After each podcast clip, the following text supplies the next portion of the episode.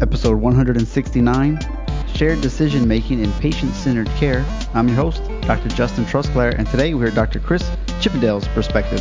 Join 2017 and 18 Podcast Awards nominated host and best selling author on Amazon as we get a behind the curtain look at all types of doctor and guest specialties. Let's hear a doctor's perspective. Welcome back to the podcast.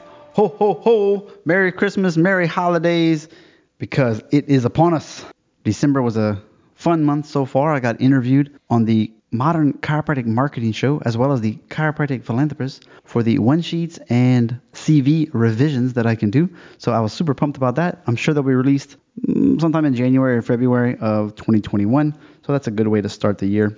One last little plug those trilingual animal coloring books are still around. They're on Amazon. The 5 in 1 book is the one I'd recommend. It's less than 10 bucks. Makes great Christmas gifts, stocking stuffers. And if you order soon, you can still get it before the big day. All right, enough of that. Today's show, we are going to discuss patient centered care, evidence based, how to speak, not like a scripted report of findings or anything like that, although we do get a sample of what that might look like but we want to know things like what does a patient centered care versus a doctor centered care looks like? What are the differences there? How do you meet the patient where they are? Right? You're like, oh, they need to do all these exercises and all this stuff. And the patient might be like, uh, I don't care about the exercises. I just want to be headache free. Okay.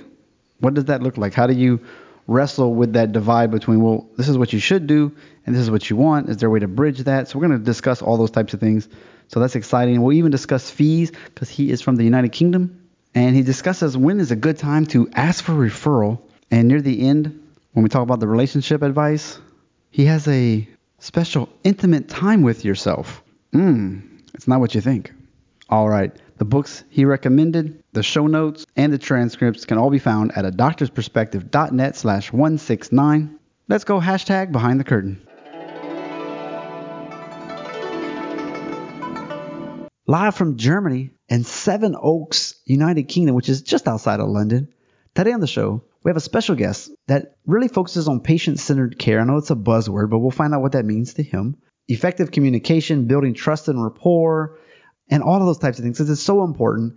And he's been at it since uh, 2013. He graduated from the Royal College of Chiropractic. Just happy to have him on. So please welcome Dr. Chris Chippendale. Hey, Justin. Thanks for having me. Nice to meet you. Very exciting. Uh, I always love the accents. but so for those who don't know, chiropractic is a real thing in in in the United Kingdom. Like you have to get yeah yeah there's schools, there's classes, there's boards, just like America yeah, and Australia. Pretty much like the states, there. Yeah yeah. Okay. Yeah, we have we have qualifications and everything here. yeah yeah. In Germany, it's kind of you know a little um, there's a reciprocal licenses, but at the same time, we're not called doctors here. We always have to put like ah, okay. USA at the back, and then you can right. kind of get oh, away I've heard with this in Germany. Yeah, it's a little bit, it's a bit of a grey area. I think every country in Europe has its own rules as well with it all. Yeah, Very and different. I think maybe the Netherlands too. So you can kind of, you know, have to retake boards. Because I don't know about you, but if you wanted to go practice in America, even if that's allowed, I don't know. It's a lot of effort to retake boards, and there's not a Mm. lot of good uh, reciprocal licensing, so it makes it tough. Yeah, we're bad with that in the UK as well. We make everybody do a lot of work. Doesn't matter where you train. We make you jump through a lot of hoops. I remember uh, trying to go to Ireland one time when I was exiting China. I was like, oh, yeah, Ireland or Scotland, that'd be great. And then you start looking into it and you're like, oh, man. And then there's if you want like work. case studies that you can do instead of taking the boards. I was like, wow, I don't even know where to begin with that. And it's a lot of money. Yeah, they, I think they want to see like your notes from previous patients and things. Uh, yeah, it's a, it's a lot of work. Yeah. And in China, that's not going to work. I have to go way back to Colorado. The notes were much better back then. Oh, man. So y'all are like America. Everything has to be documented, proof that you did it. yeah, yeah, yeah. So I guess the biggest difference uh, over here is that we're mainly cash practices. Um, the Ah. insurance isn't really an issue. A lot of us take insurance, but the vast like I take it from most insurers. Uh, but we the patients pay us in cash and then they get reimbursed by the insurers. There are a couple of insurers that don't let you do that, but more and more chiropractors are saying we're not going to work with them now. I'd say for me, at least 90% are, uh, are paying out of pocket. Now, is that good or bad? It's good. It's, we don't, yeah, it basically, if the patient agrees to pay for it, they'll pay for it. it's, you know, I, it amazes me hearing about how it is in the States, how you do all this work and then you hope the insurers are going to say, yes, we'll pay you for that. And you've got all these codes that you have to, I, I keep hearing you guys talk about these codes and I just think that sounds like a lot of work. You, you use the wrong code and they'll say, no, we're only going to pay you for 20% of the treatment or something. It's, uh, yeah, I'm, I'm not envious of that. That's probably why I'll stick in the UK. you can think, uh, I wouldn't, I don't know, maybe unethical chiropractors at some point where, you know, they would always bundle these two things together and it's like, well, wait, you did it on every patient. So they're like, okay, well, now we're just going to say this and this together in the same region. That's one yeah, fee. I can understand why it's happened there. Yeah. But, um, just the idea that, Do y'all charge higher prices then, or do you still kind of charge around that 40 to 55 range?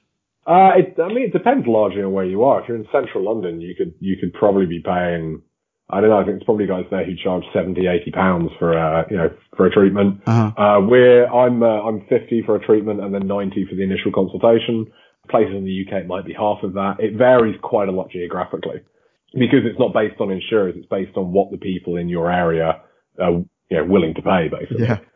Um, so it's, it can be quite local with that. Yeah.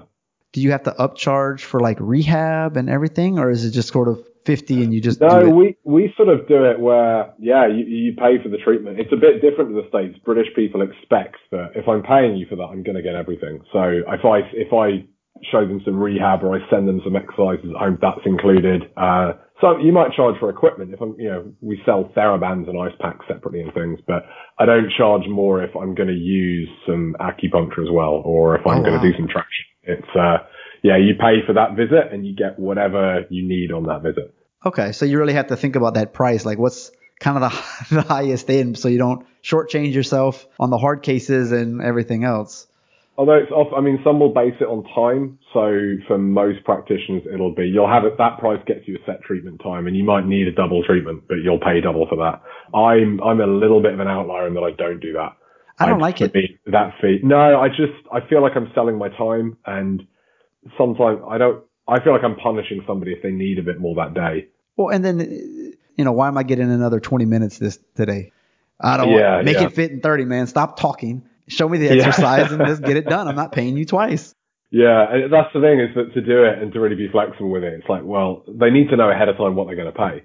So Yeah. you either just say to them, you need to pay double each time and we're going to spend double or not. But I, I'd rather just say, yeah, that's what you, that's what it costs to come and see me today. And I'm going to give you everything I can that you need on that visit. Um, it's just, it's easier for me. It's easy for the patient. I found. What about like membership stuff where they pay, you know, whatever, 70 bucks a month and then some yeah, smaller some fee? places will do that. Um, yeah, it tends to be, it's more the, I don't know that it's more the higher volume places, but the places that really gear around sort of a lot of maintenance care. Well, that's really their whole thing is to get people on regular maintenance, um, might do that. I, I kind of, I like the idea a little bit of saying, you know what, pay this much per month and you're covered and we've got you. I just think there's too much variation. You just can't predict when somebody's going to have a flare up and then you go, you know, okay, either no, that's your one maintenance visit this month, that's it. Uh, or do you go, ah, you get, if you have one flare up every three months, we'll cover you there for three, you know, you've got to get into this whole calculating and then the patients are just looking at it going, Are okay, you a am I, am I going to actually, yeah, is this like, am I buying an insurance product here? Um, Uh, so I don't do that. We just, they can, they can buy a blocker treatment for a bit of a discount. Um, Yeah. I, I did dabble. I'm not doing this at the moment, but I did dabble with, uh, doing a case fee yeah. for a little while where not for everybody, but if I felt, okay, we're going to need to work together for a little bit of time, if it's going to be like at least three months, I might say, look, you can pay per visit and this is what the average patient like you would cost, would, would end up paying. Or you can pay a lump sum now or you can pay it in two installments. And this is for whatever you need. Yeah. Um, and if you end up needing more, that's fine. It's covered. Sounds like a Josh Wagner style right there. Yeah, yeah. It's uh it's and it's nice in that when it's suitable for the right people, it works well. And some Yeah. patients loved it. Um we didn't get any negative feedback actually, but it's just it's trying to calculate that. Yeah. And then you kind of having to track and go, ah, okay, like there's some people you know, you've got to work out where that fee is going to be, uh, and it's, I, I don't know. We stopped doing it like when we came I opened back up after the, the lockdown. Yeah, you really and I can't. haven't gotten around to do it. Yeah, and it was like I, I don't do I really. keep track of this? You came in one week and we were shut down for four. Yeah, we had a we had a few on it at the time. I just said to, I just said, look, we're hitting pause on this, and then when you come back, we'll see where you're at. And uh, I think most of them were doing pretty okay. And went, okay, well, let's just pick it up where we were. And then a couple, we were like, look, it's gone back. Okay, so we'll refund you all the stuff you haven't used, and we'll square it off so it's okay. And um, I like that. start again. Yeah, yeah. So it's um it's a different way of practicing. I like it. It showed me it was interesting. I actually realized for some people where I might I was a bit more reluctant to space them out when I knew that money was no object at that point. Like they paid that fee Yeah. and you know there was still a few people I realized, oh, if you were paying per visit, I probably would have tried to stretch those visits out a bit quicker because I know you're you know it's going to help them financially a little bit. Uh huh. Whereas when it was no object, it's like, actually, no, let's just come back next week. You might be alright for two weeks, but let's not chance it. So it was still, it was interesting to see. I thought I'd kind of got over that a while ago, but it's like, ah, there are little bits where it does still come back in and it does start to, You try to read the patient in the moment and you're like, you can kind of feel it in your gut and you, you can read the room. You're like, ooh, they're ready to finish. yeah, yeah. it, was, interesting. It was a nice experiment. I'm not sure I'll go back to it, but it was good to try, definitely. I think it'd be great if every chiropractor could try that once.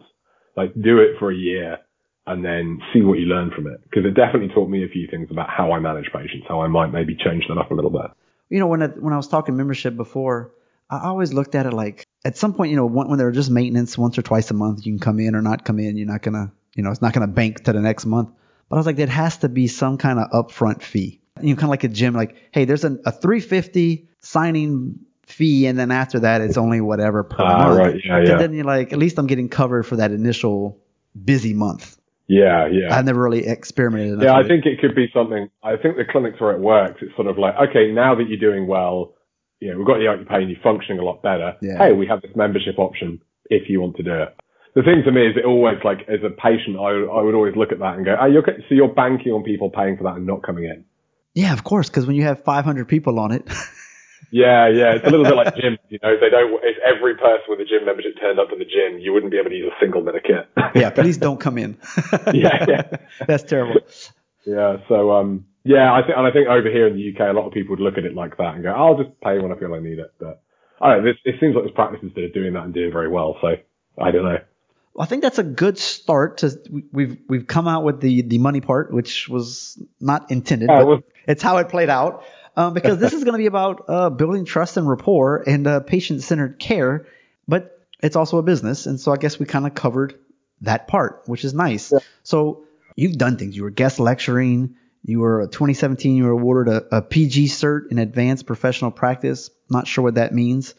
a few other like a it- it PG cert. What's that? Uh, it's a postgraduate certificate. Ah, So okay. it's, uh, it's on the way to a master's basically, but it's, it's not a master's. Okay. So you've got this experience, you've had some lectures, you're you're trying to give back and you're trying to create this patient-centered care model that I think the profession definitely needs and it sounds like the UK could use that as well. Let's dive into that. What what is Yeah. it? What's going on? Uh, so, I mean, patient-centered care is, uh, it is, you're exactly right. It's a buzzword and, uh, I, I get a little frustrated when I hear it thrown around a lot now. I, I hear a lot of people talk about how they're patient-centered and then 30 seconds later will so, show, say something shows up. you don't, you don't really understand what that means. So it's kind of, the easiest way I explain it is it's the opposite of the doctor-centered model of care, which is where traditional medical doctors will be like, no, you follow doctor's orders, you turn up, they diagnose you, they tell you what to do, you do it. Uh, you come in at a time that suits them. They're doing treatments that they think are appropriate. It's all about the doctor and their expertise. It's like they're the hero. They're going to ride in on their, their white knight and save you, the, you know, the, the, her- the princess, the damsel in distress from this evil disease. And it's all about them. Um, and patient-centered care is the opposite for me. For me, it's about making the patient the hero. So, and this is something we talk about in seminars a little bit is, uh, the hero's journey. I don't know if you're familiar with that. Yeah, Um, of course. with Campbell. That, that whole, that whole arc of, of the journey of the hero, that's, that's how I see the patient now. They're going through that arc. And it's about positioning yourself as the guide. You know, you're the mentor, you're Obi-Wan Kenobi, you're Dumbledore, you're, uh, you know, you're the person who's helping them complete this journey. So it's all about them and their arc, and you're there to help. And you've got expertise, you've got expert knowledge, a ton of experience. There's a lot you can provide for this person, but it's really making sure they remain at the center of it. So like shared decision making is a, is a really big thing with that, that I don't tell my patients, this is what you're going to do or this is what you have to do. I'll give them my advice, but it's very clear that we're treating them as an equal and that we're both going to decide as a team where we're going to go from here. I'm playing devil's advocate a little bit, but I'm also curious because I, I have the same mentality. And then sometimes you get the people that are just like, ah, you, I'm paying you. You're the doctor. Like, I don't know if I need acupuncture. I don't know if I need this exercise or that exercise. So how are, how do you approach those patients or do you get that often? Yeah, yeah, you do. It's um, and it's it's good. I'm fine with that. I think it depends on the patient in front of me. Sometimes I'll say, well, look, yeah, I'm the expert in the spine. I'm the expert in the musculoskeletal system, but you're the expert in you. Mm-hmm. I don't know about your life. You know that really well. And if we're going to make this work for you and your life and your body, we need both sets of expertise. So if I think they need a bit of encouragement and it will help me relax to go, oh, I can maybe have an opinion on this. Maybe I've got something to bring to the table. I might say like that. Sometimes I don't go there. I might just, and it might not be, okay, something we could do today is some acupuncture. Do you think acupuncture would be beneficial for you? You know, they're going to go, well, you tell me. Um, but I might just say, so something that's really helpful in these cases would be to add some acupuncture in. How do you feel about that?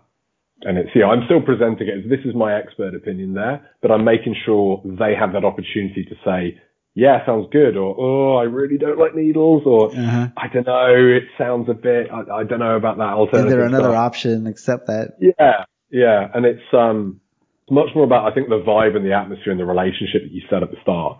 Is I want it to be clear right from the start that you're a human being, I'm a human being, I'm here to help you get what you want out of care and I want us to work together. And I want you to be an active part of that process. And I respect your opinion. I respect your take on things. And I'm not going to make you do anything you really don't want to do. I might give you a nudge. Yeah, yeah, yeah. yeah, I, I, I just want them to feel relaxed and feel that it's okay for them to say, oh, I'm not sure about that, or hang on, why are you doing that, or what's this doing, or how come this, you know, I want them to really be able to ask questions and find out more. Because if they don't learn anything by the end of that hero's journey, what was the point? You know, if, if, if Luke does the whole thing and gets back and just goes and lives, you know, with his with his uncle for the rest of his life and hasn't done anything, nobody's watching that. So, what do you think about rehab? Does does rehab have to be in the patient centered care? Like, is that a, a mandatory aspect of it? Because you know, people could be like, I want to go back to the gym. I want to do a marathon. I just need to do TheraBands. That's all. that's the level I want. Let's, let's do my external rotation stuff yeah, I can fix my shoulder problem. Um, I mean, it's it's very rare I wouldn't give some sort of active care to somebody, but I, I think you've got to meet them where they're at. Some people, if I can get them to do 10 cat and camels once a day, like I'm happy with that. That's a victory. They they took 30 seconds out of their day to help themselves. Great. I love when they're so honest. They're like, I'm not going to do those, doc. yeah, yeah. I, I love that as well. I think when when they tell me I haven't done it or ah, oh, I don't have time for that, it's like great. They feel okay telling me that. Yeah. They don't feel they have to lie to me. Can I just come back on Friday? yeah. So, yeah, some people I'm I'm happy with if that's all that we can do. If that's a step forward for them, great. Other people, you know, it's about calming them down. They're like, what are the next fifty thousand exercises I can do by next week? It's like, whoa, let's let's add this one, give that a go. So, you know, you got to often they're big into CrossFit or, or certain sports or things like that. Yeah. Um, so some people I have to have to bring them back a bit, but I like to give them as much as I think they can reasonably handle right now to help themselves. There's a there's a Navajo saying I heard a few years ago that I love. It says um, it's easiest to ride a horse in the direction that it's going. And that's, that's the approach I take with patients. It's like they're heading this way. It's much easier for me to jump on at that point and then maybe steer them and try to grab them and go, I know you want to go here, but I'm going to try and wrestle you the other way. I find that very, very rarely works, and you usually end up with a frustrated doctor and a frustrated patient. It's like these vitalistic chiropractors. I'm like, how hard are you just banging on people's heads about this innate intelligence and all this type of stuff? Because it's like, man, it's hard enough to get people to do exercises, much less change their entire viewpoint on the medical model and all of that. Having said, I don't. I don't think it's a little controversial. I don't think that's a vitalistic problem. Okay. I mean that is that is definitely part of it, but I think on the evidence based side we have just as much that problem. Oh. It looks very and we use science and, you know, we embrace a more medical model to a degree and we, you know, we're not trying to change their whole paradigm and kind of give them this whole new philosophy. But But we, we still fall into that trap. It's like a bell curve to me. And I think you have extremes on both ends that I, you know, I, I see doctor centered chiropractors equally on both sides of that spectrum. We like to say in the evidence base that, oh, those doctor centered vitalistic chiropractors and, you know, the extreme high volume guys banging them on the head. Yeah. You know, that's not how I'd ever want to practice, but I, I see it on our side as well. I hear the way people talk and I hear the way they, you know, they set their practices up. And I think that's, it's better, I think, in that you're not trying to sell them a bunch, you know, but they, they can still use a lot of nocebo. They can still use a lot of quite fear-based language. They can still use certainly quite a lot of guilt. ah, Uh, I think we're all guilty of that as clinicians sometimes, of sort of guilting patients a bit. And, you know, and we might say, well, this is, there was a, a phrase, I, it was in the FTCA group I heard a few years ago and I, I put it on a slide. I haven't put their name, but I, I stuck with me so much. We were talking about like empathy and they were like, ah, well, if they're not going to turn up, then forget them. And I was like, okay, but that doesn't, that doesn't fit with being empathic if you're saying they have to do it your way. And says, oh, I've got all the empathy in the world for them when they're in my office. But if they don't follow my advice, they're on their own. like, I think empathy is not the word you're searching for there. I know what you mean. I don't think that's empathy. Um, I think that's something else. And it's, so it's things like that where it's, uh, I'm not trying to excuse all the stuff that happens on the other side either, but, No, no. um, yeah, we, we have that problem on both sides, I think. Yeah. But it's, but definitely that trying to bang them over the head with stuff. I tried it. I don't think it works very well. It'll work for some, but you end up, and then that's when they go, oh, how do I, and this is what I find when people, if they, when they're asking me questions, if we're on a seminar or things like that, or on Facebook, they're like, how do I explain it so patients get it? How do I say this? Like, what are the words I need to use? What's the explanation? And, you know, what do you do for your report of findings? And they want me to give them not necessarily a script, but like, Yes, here are do. the phrases. They do, yeah. but even the ones that I don't want a script, but I want the framework and I want to be able to fit my words into that script.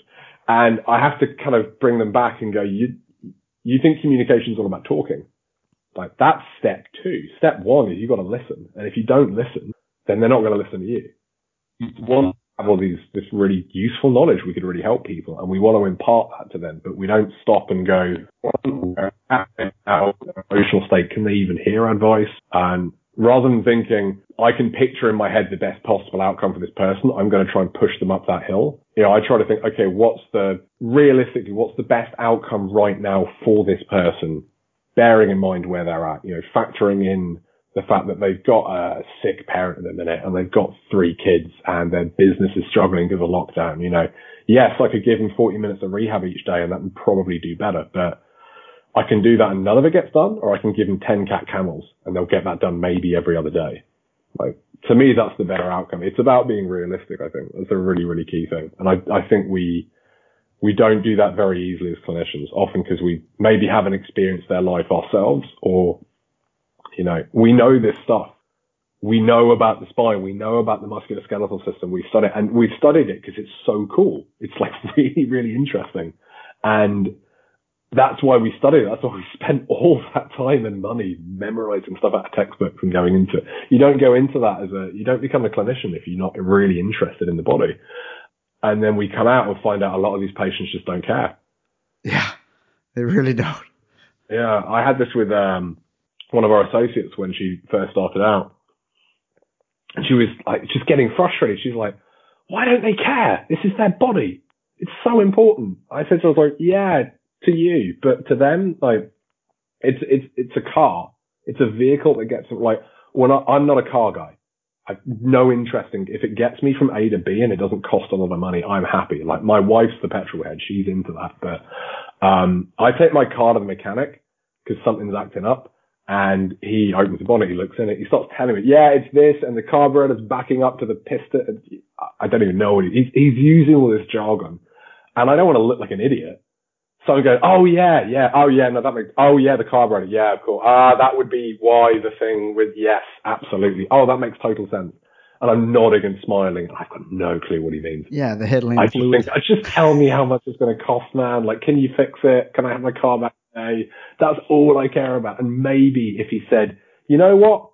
when you change gear, do this tiny little thing and it might be a bit better. I might do that. Maybe. I'm not going to completely change all my driving habits, but he might give me one little tip that I can take on board. But it's just a car. I just don't care about it. And for some people, that's their spine. That's their body. Yeah, fish and chips are better than eating clean and healthy. Yeah, exactly. well, they just they don't care about the ins and outs. You know, that's that's where, especially new grads, I find that the way we teach them over here, their report of findings is a 15 minute anatomy lecture. Aye. And you're pointing out the facet joint on the spine model right in front of them, and like, This is what gets inflamed. yeah, it's like that's great for the five percent who are interested. 95% are nodding and smiling because they don't want to look stupid in front of you. Yeah. And then they're walking out going, I don't remember a thing they just said. And now I'm too embarrassed to ever ask about it. Well, and that follows up with two questions for you now then. Is there wording or uh, some analogies that you've been able to, what does a chiropractor do? Why are you snapping my neck and whatnot? and then before you answer that one, one of the things you mentioned was, um, I was, I was going to ask you about asking their goals, meeting them where they are. Is that part of your process? Asking like, what do you want from this? Yeah, that, that to me, that's, uh, from a, from a rapport point of view, that's my number one objective in the history is find out what's missing from this person's life. Mm. What's, cause they never come in with pain relief. They think they do. And we think they do, but they never come in because of the pain. And that explains why you have the people who they've had it for five years. Why are they turning up now, not five years ago? And it's because this pain or these symptoms or whatever it is, it's taken something from their life that they want back. In that story circle, you know, the hero's journey, they have a need. And that's what's brought them to come and see you. And if I can find that out, then I can show them I know what you want, which makes them go, great. Okay. I trust this person. They know what I want. They're not trying to sell me their goal for me, you know, Yeah. whether that's a subluxation free spine or a strong core, a biomechanically ideal, you know, low back. We're not having to sell them and pitch them our goal for them. It's all about, right, you really want to be able to get back to getting in the gym because you want to lose 10 pounds because you're aware you're getting a bit older and you're worried that your spouse isn't finding you attractive. That's a really powerful motivator if I know that. Mm-hmm. And then I can say, here's how we're going to do that, you know, and every recommendation I make is geared towards that rather than, oh, you've come in here because of back pain, but I really want you to have this really strong core and I really want you to be able to move and like learn to hip hinge properly and get your paraspinal. Like, it's just so over their which, head. which could sometimes still be the same goal. yeah, oh yeah. You want this, I have to do this, but we're gonna frame it. You want to get in the gym and lose weight, right? We, we've got to get you strengthening that spine first because you want to go deadlifting on that and you haven't, you know, done a squat for 10 years. We've got some work to do. But suddenly it's not do these bird dog exercises because it'll make you stronger and it will make me happier. You know, they're not going like, oh, I've got to do this because my chiropractor said I got to do this and, you know, it's good for my back. It's like, I'm eating healthy because it's good for my health. It's like, no, I'm doing this so I can get back to the gym in a few weeks time. Yeah. That's way more powerful. And it's exactly, like you say, it's exactly the same advice, but they get it and go, great, I'll do that. And it's, yeah, that, that's a really, really key thing for me is finding out what that goal is. And it's usually a process of discovery for them because they often don't realize that until we have the conversation. Quite, quite often we'll have that conversation in the history and within a few minutes they're going, yeah, actually, no, that is, that is what's really bothering me. Like, yeah, it's not the back pain. It's the fact that I can't relax in the evenings and I'm getting a bit irritable with my kids. I don't like that. I feel like I'm letting them down as a father. You know, you don't necessarily go that deep with everybody straight away. Like some you'll never get there. Like don't probe into the emotional impact too much. a type A closed off, very stoic kind of person. But, um, but yeah, that's, that's a key thing for me. Um, if I don't know what their goal is by the end of the consultation, I consider that a failure to, a failure of me to really connect with them. Um, and it's going to make my job a lot harder going forward. So I really try to make sure we get that. All right, so let's say we have a uh, 36 year old female desk worker, hand goes numb, also goes numb at night, suspecting a disc bulge, uh, also some scalene tightness. You know you're going to do some stretches, some cracking, and some exercises. How do you explain to them like what's going on?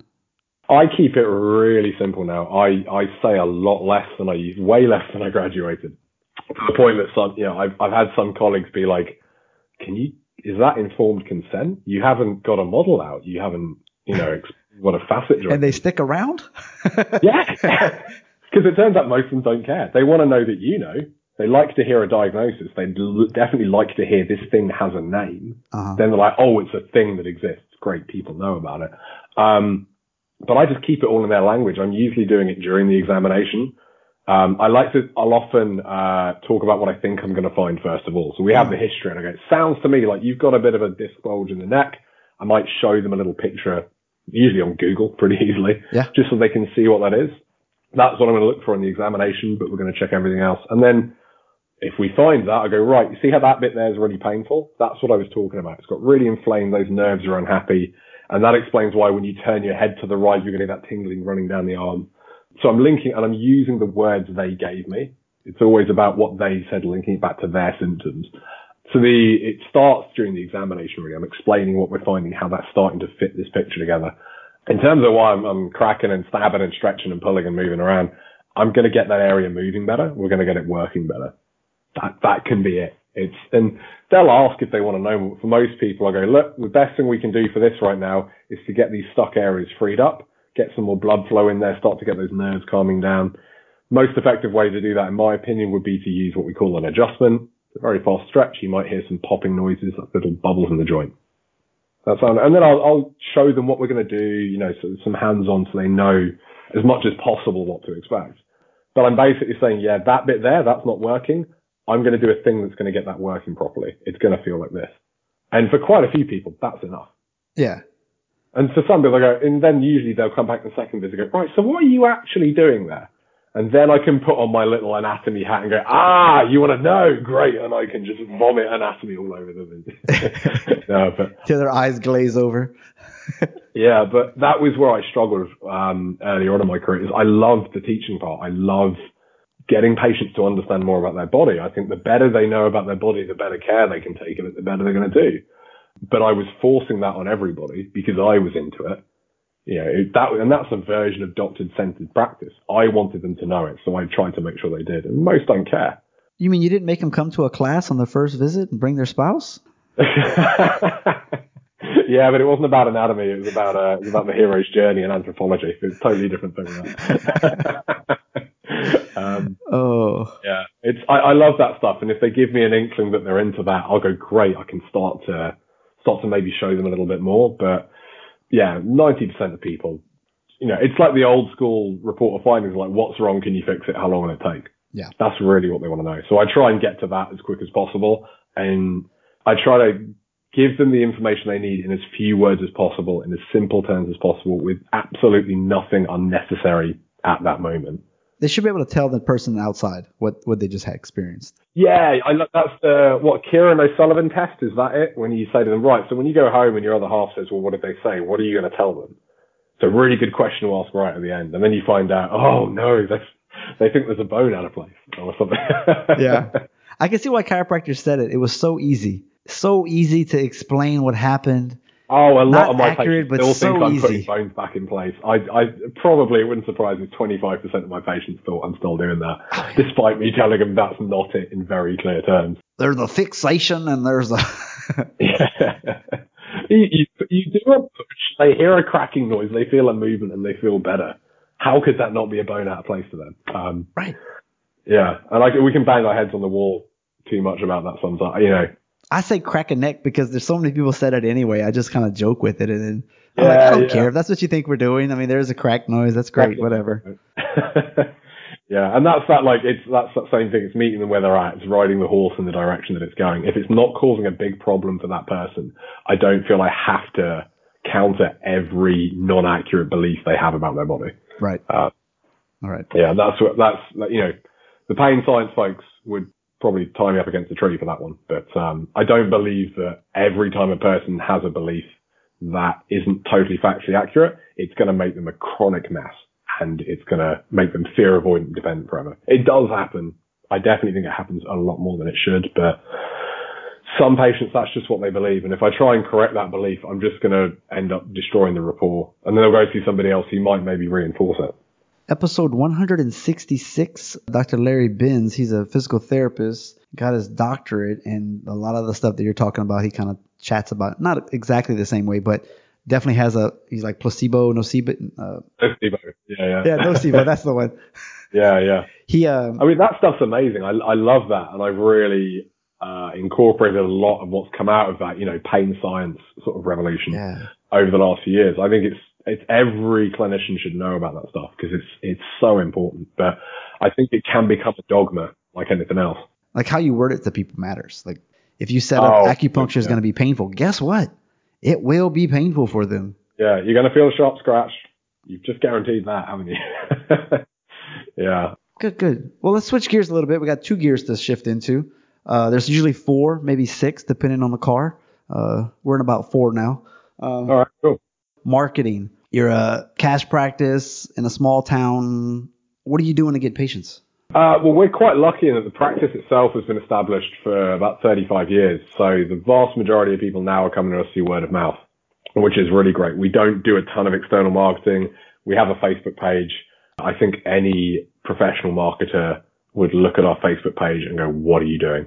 It's the web page that makes a difference. Yeah. y'all yeah. story branded or what are y'all doing? Um, no, we're not really. To be honest, we that's that's something that I've been thinking for a while. We should do a bit more of with the clinic is is to up that a bit more. But to be honest, we it's a lot of it comes through word of mouth. Uh, Google reviews have been helpful. That was Huge. one thing. We got that up. Um, we made that a focus last year, so we're up to about 60, I think, which is head and shoulders above other ones in the area, and that makes a big difference. That's and to me, I love that because it's free and it's permanent. Yep. And you know, and the nice thing is we sort of encourage patients to do that. I think the key time to ask is when they're expressing enthusiasm before they get better. Yeah. Because once they're like, this, I find this is like, we find their goal and it's a really powerful emotive goal. And we're like, right, it's going to take us probably three months, but we're going to get you back to being able to play with your kids on the floor again and have that great time and feel like a good parent.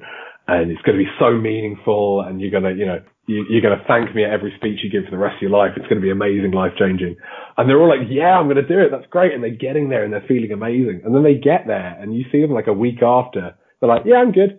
Like, well, how was your weekend? Yeah, were you able to play with your kids? Yeah, we played on the floor a little bit. They completely forgot how bad they were I know. so I'm quickly. like, what? This is a life changing thing. But, you know, it's it, the, the analogy I use is a bit like if you if you're throwing a ball for a dog. Like, I don't treat my patients like dogs. People don't like this metaphor a little bit, but the, the when you look at a dog and it's really really happy, it's not when it's at your feet with the ball. And it's not when it's trotting back to you. It's when it's going for the ball, when it can see it's gaining on it. That's when that dog's like, it's in the zone. It's really, really happy. It's all enthusiastic because it's about to get the goal, but it hasn't got there. Uh-huh. It's the same with patients when they can see they're making tangible progress. They're like, I'm going to get my goal. And that's, it doesn't have to be a, a goal with me. That could be somebody, you know, they're about to get that, that car they've saved up for for years. They're about to get a promotion. You're about to go on this amazing holiday.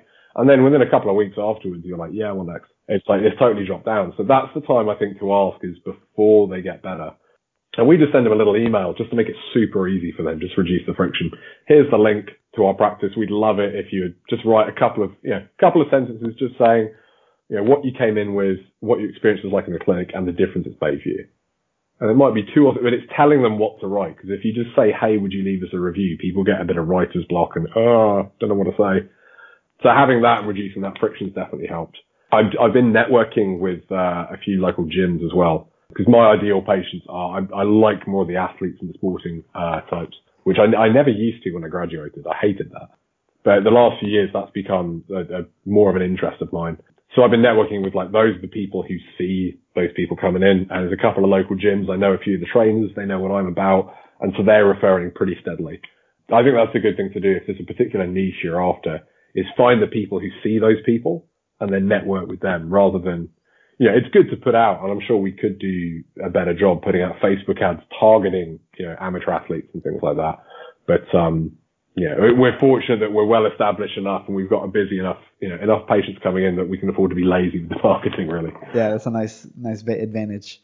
One of the things we, we tend to do is uh, we have these goals, we fight to get them, and then once you get them, you never celebrate them, and you just Mm. move on to the next thing. We never just pause and look in the rearview mirror and just acknowledge where we were and where we are now. It's a huge thing to we should do, and those that do it, they don't burn out and they just they have more purpose. Research has shown that, so it's just one of those little reminders for everybody. I, I think in a way, actually, I, I haven't thought about it, those terms, but I kind of do that with patients. Like I'll do that when we have our first review. It's like, right, let's recap where you were. You were here. You were feeling like this. You couldn't do this. You couldn't do that. Remember in your examination, I found this and this and this. And now we've done your first review. That you're feeling better. You're moving better. You're starting to get back into the gym. Your neck's moving a lot better. Your shoulders feeling loose. So it's sort of a, It's even like that before and after comparison. I find people really respond to that. And then doing that towards the end of care as well. I think recapping, like you say, remember the rearview mirror. Look at where you were. Look at where you are now. That's great. Let's celebrate that. Absolutely. Yeah. All right. Fifth gear. We, uh, we typically have busy schedules. We're not able to take vacation like we want to. We have spouses and things like that. So the question is, how are you able to take more time off and how do you keep the love alive? You're not divorced. yeah, that, that's an ongoing area of focus for me. I am a definite workaholic in recovery. You know, always taking on more and more stuff. And uh, something my wife has been really instrumental in helping me see that and helping to make change. Sometimes with the carrot, sometimes with the stick. She's great because she. It's not work when you love it. Yeah. and uh, she's uh, she's been great because she's really good at seeing when I'm kidding myself, and ah. she'll just call. She's Greek. She's very blunt. She says it as she sees it. She doesn't play. You know, if if I've upset her, she doesn't do the whole "I'm fine, I'm fine" thing. She tells me exactly why she's upset, exactly what it was that I did. Um, so that's been really helpful because she's really pointed out to me a lot of how, yeah, you think you're doing all right, but you're really burning at both ends, and you know, we're not seeing you as much as we'd like to. So she's been really instrumental in that. For me, it's I'm really focusing now on making sure I've got that free time in the diary that's not okay, that's free time, but I'm going to book patients into it, or I'm going to work on the website there, or I'm going to build a new seminar, or I'm going to, you know, I'm not looking to fill that. I'm trying to go, where's the empty space that I can keep empty? Yeah. And then if something cool comes up, great. But sometimes something cool might come up and I go, I could put it there. I'd like to keep that empty. I think it's really important to have that switch off time where you're not doing something or planning something.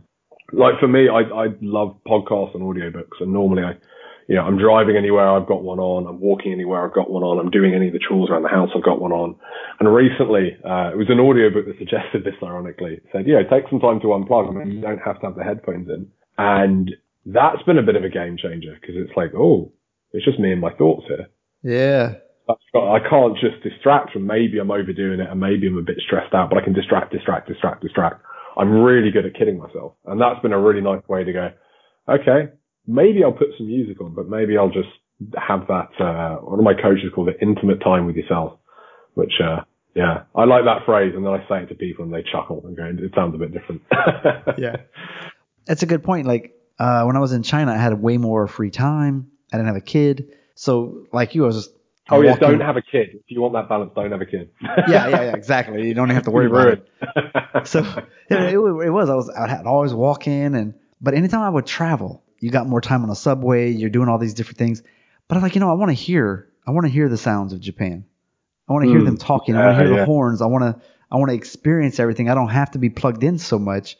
And even here, like my commute, I just ride my bike like what one and a half kilometers, and that work. So there's not a lot of time, even if you take the train, to really plug into anything. By the time you're ready, you're already yeah. off the train. it's like so anyway. So I've learned to let myself not feel guilty about always doing something or yeah, taking notes yeah. for a podcast episode, mini-sode or something. Got to be like doing that. something productive right now. Like I, I'm wasting time otherwise. Yeah. Yeah.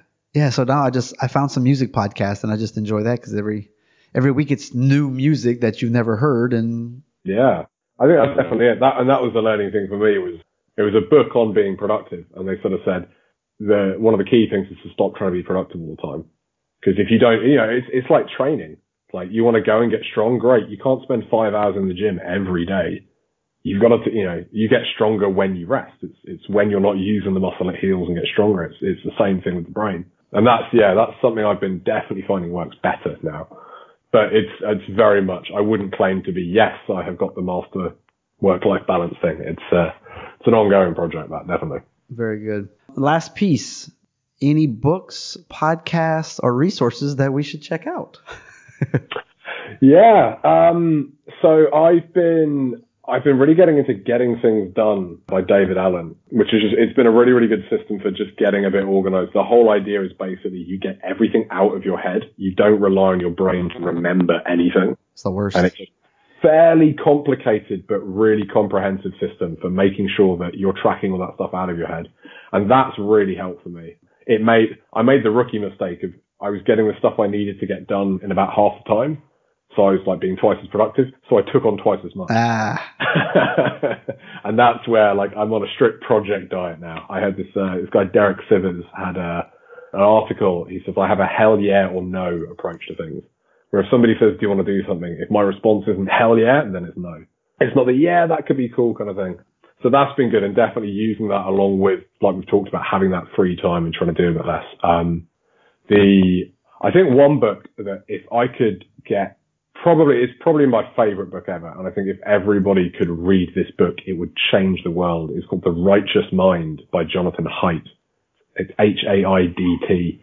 Um, he's a professor of psychology, and he wrote this book. It's all about the sub thing is uh, why people disagree about politics and religion, and he's done loads of research on where we get our sense of morality from and the differences for different people.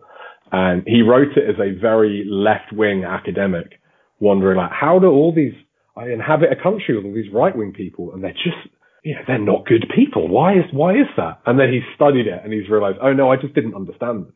And now he looks at it and he's, he's got a much more nuanced view of it and he can talk to people on the right, on the left, and he can empathize with both. And that's really helped me have conversations with people who I fundamentally disagree with on some pretty big things. But it's allowed me to see, oh, they have a different their sense of morality means something different to them. They have other different values.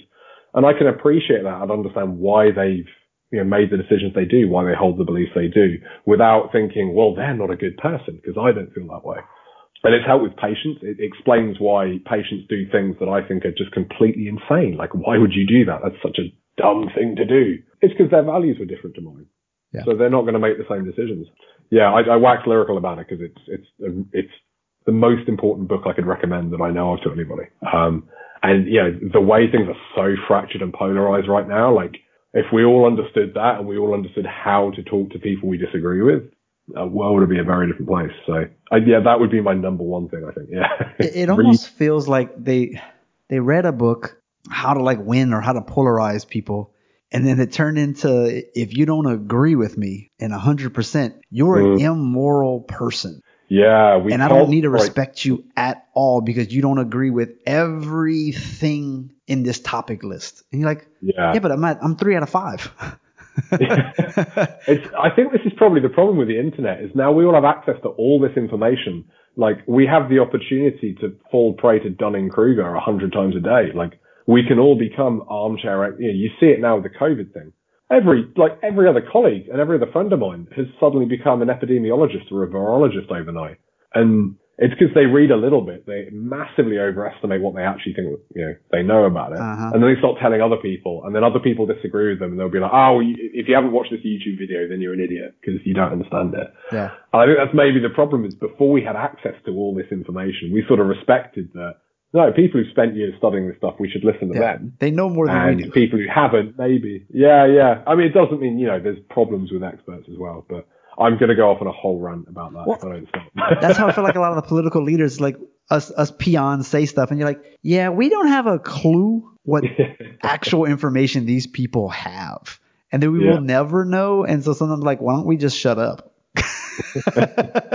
it's crazy. Yeah. It's, it's, a difficult thing to balance, but um, yeah, I think that's that's something I would love if more people.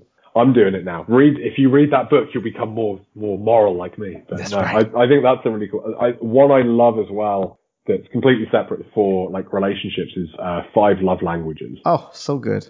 Yeah, I that that to me, that for my wife and I, that was a big game changer. It's like I'm all about words of appreciation. I want her to tell me she loves me. And then I tell her that, and I tell her that all the time, and then I get annoyed when she, it doesn't seem to sink in because for her it's quality time.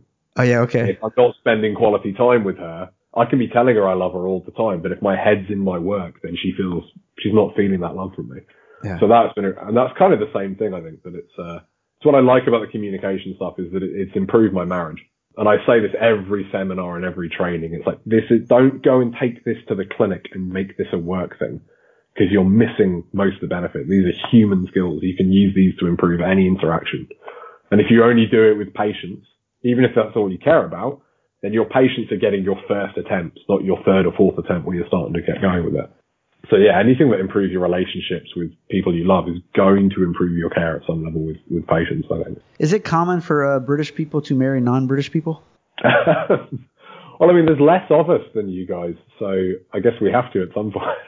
I don't know. Um, you're saying this because I have a Greek wife, I take it? Yeah, exactly. Uh, I don't.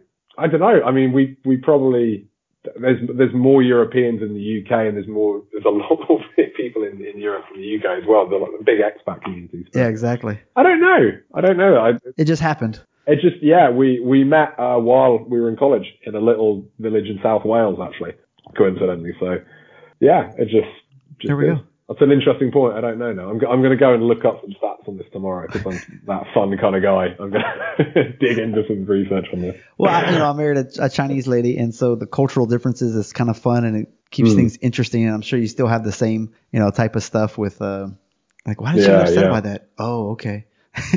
Yeah, if you've ever seen the film My Big Fat Greek Wedding, that was that was an average to not that great rom com to me Um, until I met her, and then I met her family, and now it's like a nature documentary. That like it's so true. That film has got funnier and funnier the more Greek people I've met, and they all hold it as well. I, in fact, the first time, the night I met her parents, I came round for dinner, had this lovely dinner, and then we go and sit down in the living room, and they put that film on. And I'm sat there with my wife on one side of me and my future mother-in-law on the other. And every five minutes that something funny happens, she's nudging me like, ah, we do that, you know, yeah. and not content with that, she then, uh, after that, she got out her wedding album because they kind of skip over the wedding ceremony in that film a bit. And it's Ah. a big, it's a two, three hour thing for Greeks. It's a huge deal. So she talks me through the ins and outs of a Greek wedding ceremony. Meanwhile, my girl, like my wife, my girlfriend at the time, and her dad are in the kitchen just laughing, going, "Let's see how long this one lasts." Not even ready to propose, just enough to meet you. Yeah, this is like okay, yeah. Uh, well, I took the hint. Uh, I We got like. I told that story in my wedding speech as well, so I got them back for that. That's awesome. yeah. Well, how can people reach you, contact you, and find out more about your seminars and all that? So the best place for me is Facebook. It's facebook.com slash patient centered. Um, we do a weird thing in the UK where we spell words differently to you guys. So uh, centered is C-E-N-T-R-E-D. We skip out an E in that. Or you can find me at patientcentered.co.uk. I actually, because of that, I bought both domains. So for the website, you can spell it either way. So I thought that'll make it easier. But for Facebook, it's, yeah, facebook.com slash patient, C-E-N-T-R-E-D. Uh, or you can find me, Chris at patientcentered.co.uk. Looking back, I should probably have picked a different name because I didn't realise uh, how difficult that might be with you folks across the pond. And At least you got both domains. That's great. yeah, I got both domains. I thought I'll do that. I did, it doesn't work so well with Facebook, but Facebook's the best place to find me with that, basically. Yeah, and I'm, That's I'm, great. I'm pretty good at replying to people. I quite like to find out more about people and, and get a discussion going. So yeah, All right. Well, I will have a show notes page with the transcript, the book resources, and you know, it's funny you said that because a doctorsperspective.com was some dumb holder site for somebody, and Oh, yeah? And like this year, a couple months ago, I was like, oh, let me just see what's going on with that site. It was gone, so I bought it. And Oh, so nice. That's why I'm .net because .com was taken, and now I got both. Ah, I'm like, right. woo! they're all coming around. I see people now. They're not even doing .com or .net. They do like a doctor's dot perspective or patient dot center. Yeah. Like, there's no com or anything at the end of it. Yeah, I'm like, it's so confusing. .ly. Come on, guys. yeah. Leaving out letters. yeah. We do .co.uk here, which confuses the heck out of everyone outside the UK. They're like .co.uk. Come on, guys. Well, Dr. Chris, this is great. Uh, a lot of good information today, and I know that um, people are going to get some good tips out of that. So I really appreciate your time this week. Lovely. Thanks for having me, man. It's really nice to chat to you and really appreciate coming on. Another great interview has ended. While you're on your phone, click that review button. Write up a nice review for me. Five stars if you could. As everyone says in the industry, it'll help other people to find us when we have enough rankings. Not to mention, I'll mention you and your review on an upcoming episode. If you follow me at all on Instagram, you know you only get one link. So I use a Linktree, and so it's a doctorsperspective.net slash links with an S.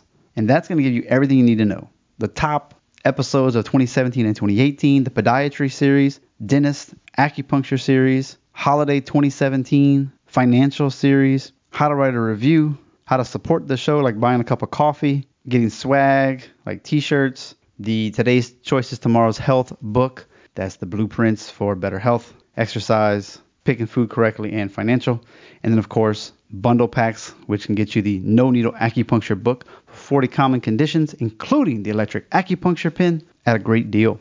The resources page has some of the products that I like. It's a affiliate style, so if you buy something from them, I get a piece of that. Just like on the show notes pages, if you buy a book from clicking that link, I get a small piece of that as well. So I really appreciate that. Things like Screencast-O-Matic, Pure VPN, Missing Lettr, JLab speakers, ProLone Edge or Hawk grips.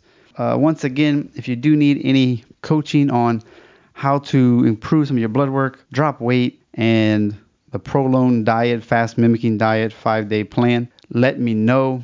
As well as if you just need some coaching, whether it's health, whether it's marketing, whether you need some practice growth, etc. Reach out. Facebook, Justin Trosclair, MCC. Of course, out of doctorsperspective.net on the top right, you got all the social media icons that you can imagine. Click your favorite and reach out. Thank you so much for tuning in. Please tell a friend, pass it along. You can go to .net slash listen. It's just that easy. It'll open up right in your app. And don't forget, I appreciate you. Listen, critically think, and integrate. See you on the mini-sodes on Thursdays and Saturdays. Hope you're enjoying those. I'm definitely having fun summarizing these podcasts in less than 10 minutes for you. You get the nuggets without having to waste your time. Have a great week.